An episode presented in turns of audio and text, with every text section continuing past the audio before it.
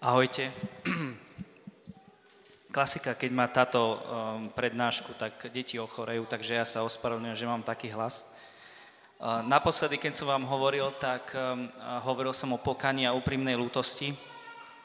A dnes budem hovoriť o pôste a pôstnom životnom štýle, tzv. fasted lifestyle. A keď som si pozeral mužov, ako dopadli v starom zákone, keď ohlasovali pokánie a pôst, tak buď skončili ukameňovaním, alebo na ich hlavička na podnose, takom striebornom, peknom. Takže vás prosím, aby ste dneska boli takí zhoviví ku mne, aby som to prežil. Dnešné slovo som rozdelil do takých troch častí, nebojte sa, bude to rýchle. Prvé bude svedectvo a moja skúsenosť s pôstom, takým dlhším a intenzívnym. A potom si rozoberieme, že vlastne čo sa deje počas pôstu a na záver to bude ten eh, fasted lifestyle, že čo by to malo byť, to naše také dennodenné kráčanie s Bohom práve v oblasti toho pôstu. My sme mali také ťažké obdobie teraz od januára doma, lebo deti boli stále choré a trvalo to asi tak 3,5 mesiaca. A fungovalo to tak, že eh, Hánka, naša cerka, bola v škôlke asi 3 dní a potom 10 dní bola doma. A jednoducho toto fungovalo asi 3,5 mesiaca. Bolo to dosť frustrujúce, nemohli sme nič plánovať, nemohli sme chodiť na dovolenky. Jednoducho nič sa nedalo navštevovať. Mari bola v takej izolácii a pán mi dával dlhšie už na srdce, že bolo by dobré, aby pôst bol súčasťou môjho života. A ja som na Popovcovú stredu ako keby dostal také vnúknutie, že, že je čas sa začať postiť za to, aby naše deti boli zdravé. A vybral som si Danielov post, to je 21 dní, to znamená, že jete obilniny, ovocie, zelenina, orechy a nesmiete žiadne mlieko, žiadnu múku, chlieb, rožky, pečivo, um, jednoducho sládke, kofeín, všetko preč. Čiže je to také prísne vegánstvo. A Daniel ako prorok v starom zákone to držal preto, lebo dostal nejaký sen a potreboval výklad toho sna pre svojho vladára a naozaj ho potom dostal. To len na akože informáciu. A začal som tento pôst. Prvé tri dní som dostal obrovské migrény, lebo ja som pravidelne pil kávu a prestal som piť kávu. A keď som sa začal e, čistiť vlastne od tej závislosti od kofeínu, tak e, myslím si, že tak často som na pána nemyslel ako tie prvé tri dní. Jednoducho bolesti hlavy, bolesti hlavy, bolesti hlavy. A postupne to ubudalo a zažíval som naozaj veľmi pekné chvíle s pánom. No, prítomnosť som cítil, zjavenia, jednoducho výklad, úplne o inom, tie isté verše z písma a tak ďalej. A potom sa stala taká vec, že keď končilo tých 21 dní, ja som začal rozlišovať, že, že Pane, Ty si mi naozaj zapálil srdce pre post, že by som pokračoval ďalších 19 a že by som držal celý ten Danielov post, celý tých 40 dní. No ale medzi tým sa udiela taká vec, že Mari bola na zákroku osmičky, jednu jej vytrhli, potom druhú jej vytrhli, ale nešťastne. A pár dní potom, cez víkend sme raňajkovali a jak ona zakúsla do striedky chleba, z ničoho nič, je praskla sánka. To bolo ale také rupnutie, ako keď eh, počujete koleno, keď rupne. A strašne sme sa zlakli, že čo sa stalo. No a tým, že ona nevedela otvoriť poriadne ústa, tak sme pochopili, že niečo sa udialo s klbom. Lenže cez víkend nefungujú stomatologické rengeny, tak sme to zistili až v pondelok. A naozaj stalo sa to, že sánka praskla. Ehm, na Hajdukovej povedali, že za 40 rokov takéto niečo nezažili, jednoducho, aby po sekaní osmičky celá sánka praskla na základe nejakého obyčajnej striedky chleba. Bolo to veľmi zaujímavé. No a čo sa udialo, že Mari ako keby dostala dátum operácie presne 16. marca, keď ja som mal narodiny a kedy mi končilo 21 dní toho Danielovho pôstu. A ja som pár dní predtým začal rozlišovať, a čo bolo čudné, že prvýkrát v živote som zažil mm, myšlienky o vlastnej smrti, ale také veľmi intenzívne, že jednoducho o, ja ten post nedám a tých 40 dní je to ako keby vrcholne nezodpovedné z mojej strany, že tu nechám manželku s dvoma deťmi, že dostanem infarkt, že skolabujem a tak ďalej. Vedel som, že je to iracionálne, ale bolo to strašne silné. Tým, že e, ja nemám veľký strach nejaký z vlastnej smrti, ale väčší strach mám zo smrti svojich blížnych, tak ako keby zlý to pochopil a prepol o dva dní na nový režim a začal mi dávať myšlienky, že vlastne Mari ten zákrok neprežije, lebo to bola operácia v plnej narkóze. Ona išla deň predtým na predoperačné a tú noc, kedy ja som vlastne spal pred tým zákrokom sám s deťmi, ktoré boli obidve chore, tak som bol asi 10 krát hore. Jednoducho mal som nočné mori, že Mári určite zomrie na druhý deň a že ja ostanem sám s dvoma deťmi. A dopadlo to tak, že ja som bol pripravený ráno, že jednoducho už mi ona nezavolá a zavolajú mi priamo z nemocnice oni. A s takouto úzkosťou vlastne som čakal, čo sa bude diať. Ona mala zákrok o 8 a dohodli sme sa, že o 9 buď zavolám, alebo napíšem sms že ako dopadla. Tak som mi napísal o 9 nikto neodpovedal. 9.30, žiadna odpoveď. 10.00, žiadna odpoveď. A 10.30 zrazu zbadám a niekto mi volá a na telefóne svokor. A ja som akože normálne mňa úplne že stiahlo, neviem akože, ako vysvetliť ten, ten strach, tak som nechal deti v detskej izbe, odišiel som do spálne, že a, tak som zdvihol a, a on je taký komotný, tak e, povedal, že ahoj Roman. Ja, že servus Andrej. A, on, že taká dlhá pauza. A, a neviem, či vieš. A, a ja, že Andrej, neviem. A, a on, že Maria je živá a zdravá. Takže strašne mi odláhlo, samozrejme vyrokli mi slzy, bol som dojatý z toho. On to zistil cez jedného doktora, ktorý už vlastne Mari operoval a dal mi tú informáciu, lebo ona spala ďalej, aby som sa netrápil, o čom nevedel. Jednoducho, že bolo to strašne náročné a iracionálne a odtedy to ako keby skončilo. A čo tým chcem povedať? Že v minulosti, keby sa mi takéto niečo stalo, tak ja by som to bral tak, že už som na hrane a jednoducho, že už dosť, že stačí, že však 21 dní máš za sebou, tak asi sa niečo deje, máš nejaké už, eh, jak by som to povedal, nejaké indície, že stačí. A ako keby pán Boh ma už eh, nejakým svojim časom preskúšal, že práve naopak, bral som to tak, že som na správnej ceste a že niekomu sa to jednoducho nepáči, že chcem držať a dokončiť tých 40 dní. A nakoniec sa mi to naozaj podarilo, že 40 dní som vydržal ten eh, Danielov pôst a naozaj to bolo veľmi pekné a silné obdobie. A deti sme mali zdravé asi necelé dva mesiace, čiže aj z tohto hľadiska to bolo celkom úspešné. Dneska sú prvýkrát chore odvtedy. Ale samozrejme to poviem, že čo tam, o čo tam hlavne išlo. Teraz by som rád vysvetlil ako keby nejaké princípy, že čo sa deje v tom pôste.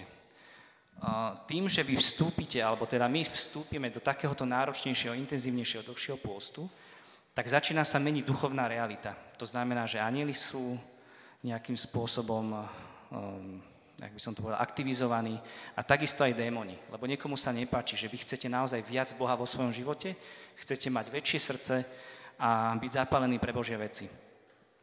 Čo je ale zaujímavé, je, že v tomto vzťahu, v pôste, vy a Boh, každý máte svoju úlohu. To znamená, vy nemôžete urobiť tú Božiu a Boh zase za vás tú vašu. Naša úloha je v tom, že uh, urobíme také zodpovedné rozhodnutia vo seba zapieraní, hej? Čiže napríklad odmietame cieľenie hriech, sme zakotvení v Božom slove, snažíme sa aktivizovať v službe a môžeme poprosiť niekoho prihovornú modlitbu, aby sme mali nejaké duchovné krytie, keď sa nachádzame v takomto pôste. Tá Božia časť zahrania to, že začína uvoľňovať a prejavovať takú nadprirodzenú moc a rôzne prejavy, či už do vášho srdca alebo do vašej mysle, a to môže byť buď e, jeho túžbami, jeho plánmi, jeho múdrosťou, jeho zjavením. Potom to môže byť na vaše telo, že prejdete nejakým uzdravením v rámci fyzického tela. Môže to byť e, vo vzťahu, e, v okolí vašich vzťahov. To znamená, že zrazu budete prežívať priazeň od druhých ľudí. Už Pavol povedal, že my jednoducho nemáme boj len s telom a krvou, ale s tými temnými mocnosťami tohto sveta a so zlodúchmi v nebeských sférach. Musíme si uvedomiť, že to, že ste v pôste, tak vás nemení ten pôst, ale vás mení tá Božia milosť, tá Božia láska, ktorú zažívate práve vďaka tomuto pôstu. Tým, že ja som držal tento pôst, e, to znamená, že bol som často hladný. A ten hlad to nie je ten prostriedok na to, aby som sa zapáčil Bohu, že aha, že je ohromený tým, že ako trpím a ako sa postím, ale práve naopak, pre mňa to bola pripomienka na to, že aha, som hladný, lebo držím pôst. A prečo držím pôst? Lebo sa idem modliť za svoju rodinu, aby bola zdravá. Čiže ako keby ten hlad bol prostriedok na ten vyšší účel. a to bola tá modlitba za to, prečo som vstupoval do postu. Mne sa na tom poste, aj keď trvalo 40 rokov, kým si vlastne Pán Boh ma pozval do 40-dňového postu, tak mne sa páči na poste to, že na to nemáme výhovorku, lebo nás to nestojí žiaden čas. Že to je, to je podľa mňa úplne super, hej. A nepotrebujete žiadne skills e, špeciálne, stačí, že máme Ducha Svetého a on nás naozaj vyzbrojí. E, na to, ako budeme efektívni počas pôstu, je veľmi dôležité, ako sme zakotvení v Božom slove. A to tiež poviem neskôr. Čiže ak by sme si zhrnuli také základné princípy biblického postu, je to, že je to Boží nástroj, je to Boží dar, lebo ako vidíme, Ježiš sám sa postil na púšti 40 dní a 40 nocí, pritom bol Boh. A Boh nás pozýva na dobrovoľnej báze. To znamená, je na nás, či povieme áno alebo nie, či vstúpime alebo nevstúpime do postu. Ale keď povieme Bohu áno v tejto veci, tak On si ho použije ako bránu na to, aby sa ešte viac prejavil v našich životoch aby sme ešte viac mali uh, zapálené srdce pre jeho veci. Po druhé, pôst je paradox. To znamená, že síce naše telo je slabšie, ja som, tá posledná tretina, to bol úplný brutál, že mne sa točila hlava, keď som vyšiel s nákupom hore schodami. Jednoducho um, slabilo mi telo, ale duch bol oveľa silnejší. Vnútorný človek môj bol oveľa silnejší. Mal som citlivejšie srdce pre jeho hlas a takisto úplne inak som nasával uh, Sveté písmo. To znamená, že v tomto to máme paradox. Telo je slabšie, duch je silnejší. Ďalšia vec. Pôzd je milosť. To znamená, že 40 dní, aby som v živote z vlastného úsilia, vlastnej sily nedokázal vydržať takýto pôst, ktorý bol náročný, ale vďaka jeho milosti a tým, že ma vyzbrojil, som dokázal týchto 40 dní naozaj to vydržať a, a nemal som žiadny problém. Pôzd je pokora. David vo viacerých žalmoch spomína, že postiť ako Boží ľud, keď sa postí pred Bohom, tak vyjadruje to, že sa pokorí pred Bohom. Uh, pre mňa to bola pokora hlavne v tom, že som nedokázal fyzicky plne robiť veci. Tým, že som bol slabší, tak som nemohol ani efektívne, tak povedzme, trénovať, ako som chcel a tak ďalej. Jednoducho, dobrovoľne som vstúpil do slabosti a to bola pre mňa pokora. Poďalšie a posledné je, že pôzd je chvála. Chvála na to, že len slabí a pokorní ľudia si uvedomujú, že potrebujú viac Boha vo svojich životoch. A preto aj v Rímanoch máme napísané, že Boží ľud vlastne sa pokoruje pred Bohom pôstom a vo vkráčaní vo väčšej čistote a Boh to vníma ako chválu jeho menu. Takže to je takisto veľmi dôležité. Ak si povieme princípy, je veľmi dôležité povedať aj o nebezpečenstvách v pôste. A to sú napríklad demonické podvody, doktríny a útoky. To bol napríklad aj môj prípad, že jednoducho niekto ma chcel oklamať, že končí už po tých 21 dňoch, lebo jednoducho zomrieš, tvoje telo to nevydrží, nestačilo, tak potom manželka neprežije operáciu a tak ďalej. Ako vidíte, som tu a je tu aj Mari. Čiže bolo to čisté iracionálne klamstvo, ktoré ako keby chcelo ma odlúčiť od toho, aby som pokračoval v tom prvotnom pláne, ktorý Pán Boh mal pre mňa s tým pôstom. Už Pavol hovorí v Timoteovi, že v posledných časoch bude veľa ľudí odpadať od viery práve vďaka týmto okultizmom a čarodejníctvám a preto je strašne dôležité byť zakotvený v Božom slove. Mike Bickle dokonca odporúča, že ak idete do takéhoto intenzívneho pôstu, je dobré až dvojnásobne, alebo teda dvakrát viac sa venovať Svetému písmu ako štandardne, keď nie ste v pôste. Čiže ak denne čítate povedzme 15 minút uh, písmo, tak v takomto pôste aspoň tých 30 minút. A má to svoje, samozrejme, ovocie. Veľmi dôležité je mať duchovnú autoritu nad sebou, alebo spoločenstvo v tom, že keď začínate takto nejako teologicky utekať, tak vás dokáže niekto usmerniť. Čítal som jeden príbeh v Amerike, čo sa stal, bol to zapálený kresťan, ktorý vstúpil do takého brutálneho extrémneho pôstu a zažíval obrovské nadprirodzené zjavenia a stretnutia, ale to vôbec nebolo od pána, to bolo od zlého, ale bolo to tak perfektne urobené, teda v, teda v ponímaní toho zlého, že on tomu naozaj uveril. A ovocie toho pôstu bolo, že sa odklonil od viery a nakoniec úplne prebadol tomu falošnému učeniu. Čiže treba si dávať veľký pozor. Po druhé, nezdravá izolácia. Izolácia je typická pre pôst. Čiže mne to takisto veľmi pomáha, keď budujem intimitu s pánom, že som sám, že som izolovaný a tak ďalej. Lenže treba si uvedomiť, že vy môžete prepadnúť do takej bublinky, že sa budete s Bohom cítiť veľmi dobre a zrazu tí ostatní ľudia vás nebudú zaujímať. A pomaličky sa to bude zhoršovať a zhoršovať. Keď si zoberieme, že čo nám povedal pán Ježiš, základné dve paradigmy a to, že miluj Boha a miluj blížneho. Čiže on nepovedal, že miluj Boha a izoluj sa od ľudí. Takže pozor na to. Potom máme poruchy príjmu potravy. Je blbé v tom, že vy keď 21 dní, povedzme, držíte takéto niečo, dokonca alebo 40, niektoré aj viac, tak už sa vám menia návyky. A toto je nebezpečné, že vy zrazu začnete brať tieto stravovacie návyky ako svoj štandard. Že toto je OK, toto mi vyhovuje, dokonca sa cítite príjemne v, e, v duchovnom svete. A na toto si treba dávať pozor. Čiže zase dobre mať niekoho pri vás, ktorý povie, že Roman, ale ty si si stanovil 40 dní a takto aj prosím ťa dodrž, aby si nepokračoval ďalej, lebo z dlhodobého hľadiska táto napríklad dieta alebo pôst by ma vedel úplne rozbiť, hej? čo sa týka fyzického tela a samozrejme možno aj psychicky.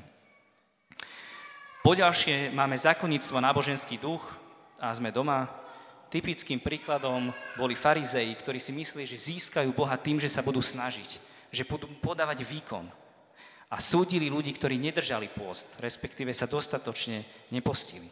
Lenže postenie nie je o tom, aby sme pritiahli nejako keby pozornosť Boha, ale ide o to, aby sme mali väčšie srdce a viac zapálené pre jeho veci.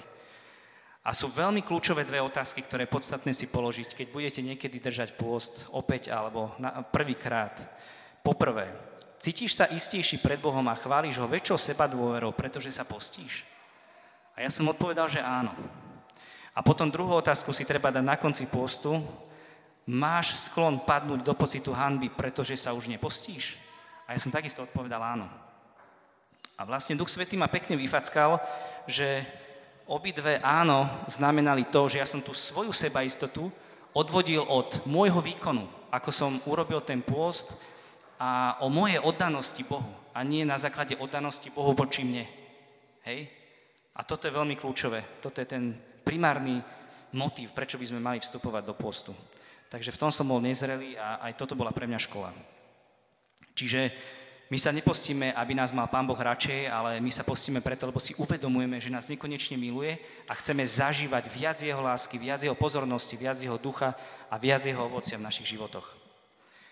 Ďalšie nebezpečenstvo je nevhodné seba zjaperenie a telesné seba trestanie. To myslím, že nebudem nejako túto špecifikovať, to už každý máte svoje. A duchovná pícha je na záver ako siedmy. My si musíme uvedomiť, že keď sme ako keby kvázi úspešní v pôste a seba zapierame sa od jedla alebo pôžitkov, tak nám to pekne môže nafoknúť ego, respektíve píchu. A začneme posudzovať druhých, že no ale ty sa nepostíš dostatočne, ty sa nepostíš vôbec. A je strašne kľúčové, prečo vstupujeme do postu, ten motív srdca, lebo ten Pán Boh vidí. A ak si dovolím dať takú provokatívnu otázku, že vlastne kto odsudil a zabil Mesiáša? Boli to farizei, ktorí sa dvakrát do týždňa postili a boli pravidelne v modlitbe. Takže dávať e, veľký pozor na to, že práve duchovná pícha môže otvoriť dvere náboženskej arogancii. A to je nebezpečné. Pre mňa, čo bolo nové, je tzv. druh pôstu ženich, e, nevesty za ženicha. Dokonca aj teraz tu, e, myslím, že počas chvál niečo také zaznelo, že sme nevesta. Určite viete ten vzťah, že Ježiš je ženich, my sme nevesta a tak ďalej. A poviem z Matúša, kedy vlastne prvýkrát Ježiš v písme spomenul, že je ženich.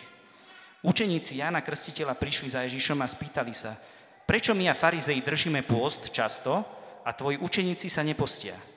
A Ježiš im odpovedal, Môžu priatelia ženicha smútiť, keď je ženich s nimi, ale prídu dni, keď ženich im bude vzatý a oni sa budú postiť. Toto je veľmi zaujímavé, že, že Pán Boh už tu s nami ako keby fyzicky nie je, teda Pán Ježiš. Príde druhýkrát a dokonca my aj v misii v Ebene máme napísané, že pripravujeme nevestu na druhý príchod pána. Ale na to, aby sme si uvedomili a seba ako keby ohodnotili, že sme nevesta, my potrebujeme pochopiť v prvom rade, že Ježiš je náš ženich, ktorý túži a miluje nás ako nevestu. Čiže my až keď pochopíme, uchopíme a prežijeme to, čo je pre nás Ježiš, budeme vidieť aj tú obrovskú našu sebahodnotu v tom, že sme jeho nevesta. A že máme privilegované postavenie byť blízko pri jeho srdci, cítiť jeho emócie, jeho plány, jeho túžby pre nás.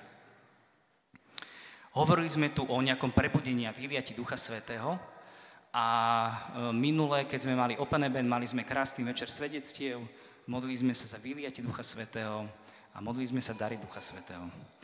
A ja si myslím, že je strašne podstatné na to, keď príde to vyliate, čo príde, lebo tie proroctvá sú, či pre Bratislavu, alebo Slovensko ako také, alebo teda pre Eben, myslím tak viditeľne, tak je podľa mňa veľmi kľúčové na to, aby my sme boli pripravení na to vyliatie, hej?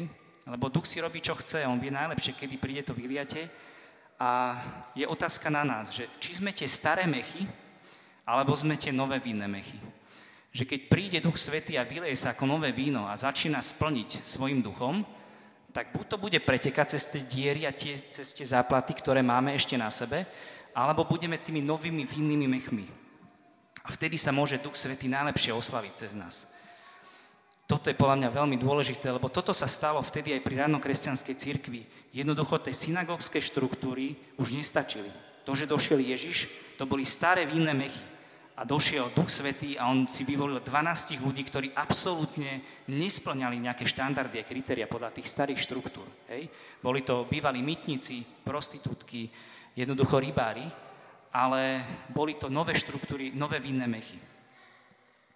A práve toto, že vstupujeme do takéhoto pôstu a do pôstneho životného štýlu, tak dávame Duchu Svetému možnosť, aby nás zmenil a transformoval z týchto starých vinných mechov na tieto nové. Aby sme naozaj boli pripravení, keď dojde k vyliaťu Ducha Svetého. Na záver vám chcem povedať 5 prejavov vlastne fasted lifestyle, podľa mňa, čo sú to je pôstny životný štýl v preklade. Ak si zoberete kázeň Ježiša na vrchu, podľa Matúša, 5 až 7 kapitola, on jasne definoval tie správania, ktoré ako keby definujú to Božie kráľovstvo tu na zemi. A to bolo dávanie, to bola služba, modlitba, žehnanie nepriateľom a pôst od jedla. A keď si zoberieme týchto 5 druhov správania a pozrieme sa na to optikou pôstu, tak vlastne dávanie čo znamená? že sa postím vo finančných prostriedkoch. Keď sa modlím, tak sa postím energiou a svojim voľným časom.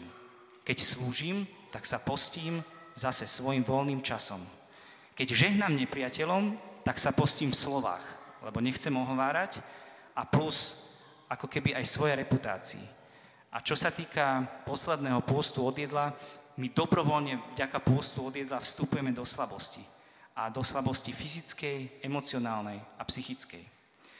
Čiže chcel by som vás len tak pozbudiť, že jednoducho ten fasted lifestyle, áno, môže si niekto vybrať formu, že pôjde do dlhšieho, intenzívnejšieho postu a môže si niekto vybrať práve takéto niečo celoročné. Keď si zoberete, že raz týždenne, keby sme si vybrali takýto deň a zvolíte si, budete sa pýtať Ducha Svetého, že ktorá z týchto piatich foriem je pre vás najlepšia a on vám to ukáže, tak za rok to máte 52 dní.